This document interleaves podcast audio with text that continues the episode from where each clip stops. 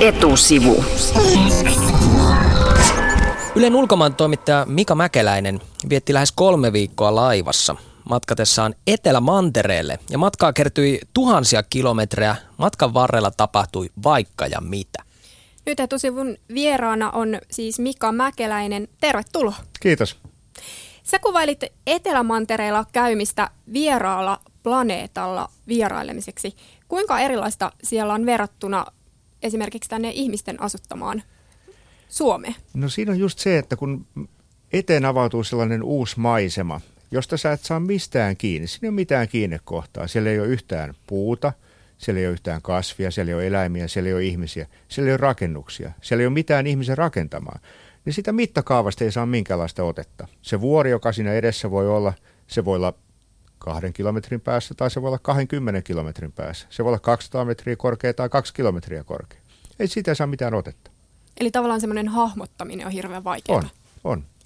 Mika Mäkeläinen kävi siis Etelä-Mantereella ja tuo matkakertomus löytyy myös Yle nettisivuilta osoitteesta yle.fi kautta Antarktis. Ja Hyytävään etelään oli tämä otsikko, jonka alla kaikki, kaikki tavallaan tapahtui. Mutta Mika, sä olit turistina siellä. Sä olit venäläisellä aluksella, suomalaisvalmisteisella risteilijällä. Kuinka paljon tällainen reissu maksaa, jos joku kuuntelija nyt vaikka haluaisi lähteä samanlaiseen reissuun? No ei nämä Etelämantereen reissut mitään halvimpia turistia ja seuramatkoja ole, että näitä on tietysti eri mittaisia ja eri hintaisia varustuksesta ja tosiaan pituudesta riippuen, mutta tämä mun reissu oli sen verran pitkä, kaksi ja puoli viikkoa, että tällaisten listahinnat lähtee ehkä kymppitonnista ylöspäin. Puolet halvemmalla pääsee lyhyemmille reissuille, mutta että sitten tietysti siellä niin kuin missä tahansa muualla, niin aina ei kaikkia matkoja myydä ja niitä jämäpaikkoja saa sitten hyvinkin halvalla. Pelottiko sinua lähteä ollenkaan tähän reissuun, koska eräs mun tota, perhetuttu 40 vuotta oli merimiehenä, kiersi Cap Hornin sen Etelä-Amerikan tota, eteläisimmän kärjen monta kertaa. Se on tunnettu myrskyistä erään, eräänkin kerran he olivat olleet myrskyssä, jossa oli talon kokoisia aaltoja ja ko, ö, tällaisesta isosta tankkerista piti vaan moottorit lyödä kiinni, koska ei voitu enää taistella aaltoja vastaan. He onneksi selvisivät siitä, mutta pelottiko sinua tällaiset kauhukertomukset, kun sä lähdit sinne? No ei, ei, mua, oike, ei mua oikeastaan pelottanut. Mä luotan, luotan tähän suomalaiseen laivanrakennustaitoon sen verran, että tästä on osattu tehdä merikelpoinen alus, joka niillä vesillä selviää. Tämä laivan kapteeni itse asiassa kertoi mulle yhdessä vaiheessa, kun häntä tuossa menomatkalla jututin, että hekin olivat kerran olleet tuolla Cap Hornin liepeillä aika kovassa myrskyssä, että oli puolitoista vuorokautta taistellut semmoisia aaltoja vastaan, jotka oli nostanut tämän laivan – yli 45 asteen kulmaan. Eli siellä nyt ei oikein mikään enää pysy silloin paikallaan ja oikeastaan ainoa paikka, missä nämä matkustajat pystyvät silloin olemaan, on ihan keskellä sitä laivaa. Sekä leveys- että pituussuunnassa ja korkeussuunnassa keskellä sitä laivaa. Se on, se on ainoa paikka, joka pysyy suht hyvin paikallaan koko ajan, niin se, jos se oikein tasaisesti aallolla keinuu. Mutta että kyllä siellä Siellähän myrskyää aina. Siellä on koko ajan, se on tämmöistä länsitulten aluetta ja siellä on kova tuuli, siinä ei ole mitään – saaria eikä mitään, mikä siinä Drakein salmessa hajottaisi tätä tuulta ja aaltoja. Ja kyllä ne aallot on koko ajan semmoisia, että nytkin kun sieltä sitten takas tultiin Etelämantereelta kohti sitä Ushuajan satamaa, mistä, mistä lähdettiin, niin ei käyty sitten loppujen lopuksi kiertämässä tätä Cap Hornia niin kuin oli suunnitelmissa ja piti käydä. Eli en voi sanoa olevan nyt Cap Hornin kiertäjä. Sen takia, että se tuuli oli tosiaan aika kova ja aallokko oli sen verran iso, että kapteeni sitten ajatteli, että ei kannata kaataa niin koko porukkaa sänkyyn merisairaana, että jätetään väliin tämä osa. Niin, eli merisairaudelta kuitenkin vältyit tuolla reissulla. Siltä vältyin, joo. joo. Äh, tuo sun Blogi tuolta reissulta eli Hyytävään etelään löytyy siis netistä ja Ylen nettisivulta ja sen voi jokainen kiinnostunut siellä käydä lukemassa. Kirjoitit blogissa muun muassa siitä, miten alueen valaillaan tällä hetkellä hengähdystauko. Mitä tämä tarkoittaa? Minkälainen hengähdystauko valailla tällä hetkellä oikein on? Se on oikeastaan aika, aika unikki tilanne tällä hetkellä, nimittäin tuo kaupallinen valaanpyynti, sehän alkoi tuossa reilut sata vuotta sitten ja, ja tuossa 230-luvulla valaat jo näiltä merialueilta pyydettiin aika lailla loppuun ja, ja sehän loppui sitten laajamittaisena kaupallisena valaanpyyntinä tuossa 60-luvulla. Se ei ollut enää kannattavaa. Ihminen ei toisaalta tarvinnut sitä valaan rasvaa enää paljon mihinkään ja sitten niitä valaita rupesi olla niin vähän, ettei niitä enää sieltä löytynyt. Mutta Japani on pienissä määrin jatkanut sitä sen jälkeen muka tieteellisenä valaanpyyntänä. En sano tätä tieteelliseksi, mutta nyt tänä keväänä tai viime keväänä Haakin kansainvälisessä oikeudessa Japani tuomittiin tästä tuomion mukaan tämä pyynti ei ole tieteellistä, tieteellisyydellä ei ole perusteita ja Japani rikkoo tässä kansainvälistä oikeutta. Ja Japani mukautui tähän päätökseen sillä tavalla, että he ilmoitti, että tämä menossa oleva valaanpyyntiohjelma, se keskeytetään ja lopetetaan, mutta he kehittää sitten uuden, toisen yhtä lailla muka tieteellisen valaanpyyntiohjelman, mutta jota tämä päätös ei sitten koske. Eli säännöt on tehty rikottaviksi? No säännöt on näköjään tehty rikottaviksi ja tämän uuden ohjelman Japani aloittaa sitten ensi vuonna. Mutta tästä tuli nyt sitten yhden, yhden vuoden sapattivuosi lepotauko sekä valaanpyytäjille että valaille tällä alueella. No entäs ne pingviinit? Sä näet varmaan pingviinejäkin sillä reissulla. Pingviinejä riittää, joo, ja niitähän ei ole koskaan, koskaan sillä lailla. Ne on ollut liian söpöjä metsästettäväksi aina, onneksi.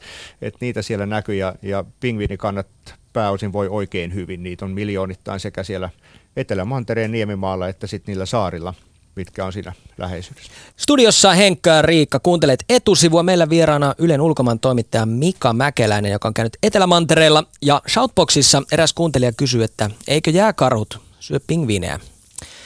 Jääkarhuja ei taida Etelämantereella olla, mutta pingvinit liittyvät, Mika, Mika sun tota lähiajan lähitulevaisuuden ambitioihin? No sikäli joo, että mä ajattelin, että kun tässä radiossakaan nyt ei valitettavasti voida näyttää näitä pingviinejä, niin katellaan niitä sitten vähän tuolla netissä, eli Twitterissä at Mika Report, niin mä ajattelin pitää semmoista pingviinikalenteria, että siellä parhaita pingviinipaloja niin, niin joulun asti sinne siis jokainen joulukalenterin ystävä ja pingviinin ystävä katsomaan pingviini joulukalenteria.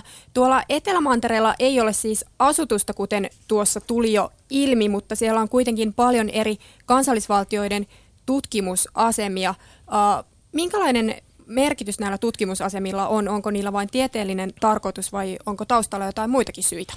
No taustalla on tosiaan muita syitä, että kyllähän siellä ihan oikeastikin tiedettä tehdään ja on siellä Suomellakin tutkimusasema, että 50 maata harjoittaa tieteellistä tutkimusta ympäri Etelä-Mannerta ja mutta että takana on kyllä paljon muitakin syitä. Voisin sitä kylmää ja jäätä tulla tutkimaan pohjoiseenkin ja vaikka Lapista aloittaa, mutta Etelä-Manner kiinnostaa sen takia, että se on kuitenkin iso manner. Sen jään alla on ties mitä. Siellä voi olla metalleja, siellä voi olla öljyä, kaasua, sitä ei ole päästy tutkimaan. Ja nämä kaikki maat ajattelee sillä tavalla pitkällä tähtäimellä, että jossakin vaiheessa kenties näihin päästäisiin käsiksi. Ja koska Etelä-Manner ei ole kenenkään maan, minkään maan oma, sinne on tehty erilaisia alueen vaatimuksia kyllä, niin ajatellaan, että niillä on etulyöntiasema, jotka siellä on jo paikan päällä ja ovat pystyneet jotain ne rakentamaan ja osoittamaan, että heillä on säännöllistä toimintaa. Ja sen takia ne, näitä tutkimusasemia on paljon ja siellä on, on myös sotilaita, ei, ei pitämässä tut, mitään sotilastukikohtia, mutta käytännössä organisoimassa tätä tutkimusta ja järjestämässä sitä logistiikkaa, koska se nyt ei niissä oloissa ole kauhean helppoa. Eli käytännössä siellä siis näillä tutkimusasemilla perustellaan oikeutta johonkin alueeseen esimerkiksi? Tutkimusasemilla joo, ja Argentiinan tapauksessa ja myös Chilen tapauksessa sillä, että sinne pyritään luomaan tämmöistä enemmän normaaliakin asutusta, että tutkijoiden lisäksi sinne tuodaan kokonaisia perheitä, ja tämä Esperansan tukikohta, missä mä kävin, se on yksi näistä suurimmista ja vanhimmista. Siellä on koulu, sieltä löytyy pankkia, postia, hautausmaata. Siellä voisi periaatteessa asua aika pitkäänkin, jos haluaisi. Mutta vuoden sopimuksella sinne ihmisiä houkutellaan. Ja ideana on näyttää, että se on tämmöinen normaali, lähes kylämäinen yhteisö, jossa, joka on ikään kuin osa Argentiinaa. Ja jos argentiinalaisia karttoja katsoo, niin tämmöinen viipale Etelä-Mannerta on tosiaan osaksi Argentiinaa merkitty. No onko vaara, että tällaisia tulee enemmänkin? No näitä aluevaatimuksia on monella muullakin maalla, niitä on osin ristikkäisiä, mutta siellä on etelä on myös viipale, jota mikään maa ei ole vaatinut. Siinähän on vaikka Suomelle sauma, mutta nämä niin vakavasti puhuen niitä etelä sopimus, jos Suomikin on mukana, niin se on tavallaan jäädyttänyt kaikki nämä aluevaatimukset. Ei niistä nyt oikein vakavasti tällä hetkellä puhuta, eikä niitä kukaan kukaan tee. Et kyllä tätä etelä se on rauhoitettu nyt tieteen ja tutkimuksen käyttöön ja siellä voi turistit vierailla, mutta se on käytännössä yhtä suurta luonnonsuojelualuetta. Pakko kysyä, että miten ilmastonmuutos näkyy tuolla Etelämantereella, koska ajattelisin, että, että siellä jos missä sen pitäisi ainakin näkyä. Joo, tällä Etelämantereen niemimaalla ilmasto on lämmennyt, lämpötilat on noussut. Ja, mutta se, mikä on ollut mielenkiintoista tässä viime vuosina, mikä ei ole ihan välttämättä sopinut yhteen näiden teorioiden suhteen, ilmaston lämpenemisen suhteen, on se, että tämä merijää, joka ympäröi Etelämannerta, niin se on viime vuosina vaan kasvanut vuodesta toiseen. Ja tänä syksynä tehtiin taas uusi ennätys, että samaan aikaan kun jääpeitä pohjoisella merialueella, pohjoisella napa-alueella on supistanut, niin Etelämantereella se kasvaa. tämä Etelämantereen jääpeitteen kasvu ei kata sitä pohjoisen hävikkiä, mutta kuitenkin, niin esimerkiksi nyt tänä syksynä se oli noin 20 ja vähän päälle miljoonaa neljä kilometriä. Ja se oli monta kertaa Suomen suuruinen alue, mitä tämä erotus oli verrattuna normaaliin jääpeitteeseen, mitä viime vuosikymmenien aikana on mitattu.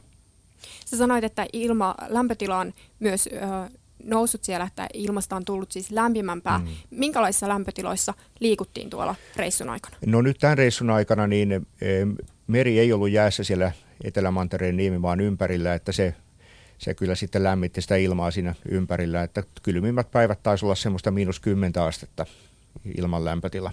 Eli semmoista perustalvea. Joo, ihan suomalaista talvikeliä. Että se, se, mikä siellä tietysti tekee sen olon aika kylmäksi välillä, on, että tuulet on todella kovia, paljon kovempia kuin mihin Suomessa on totuttu.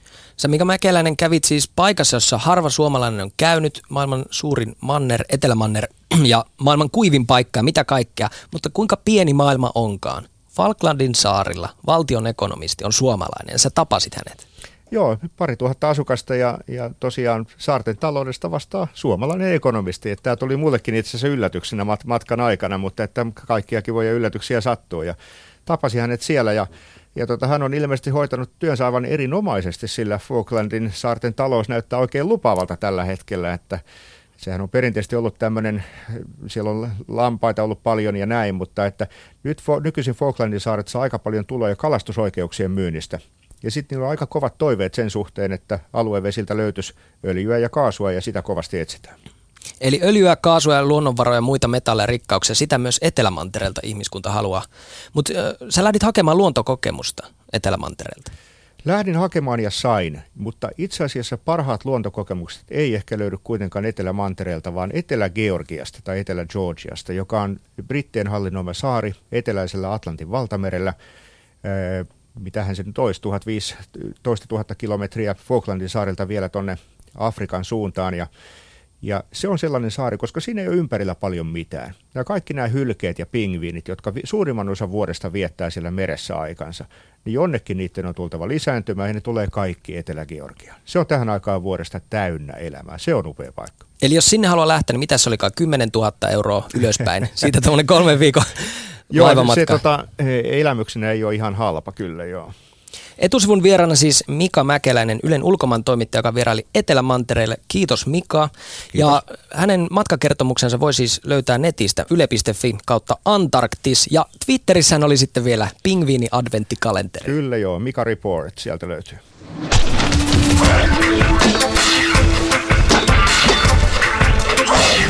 Etusivu.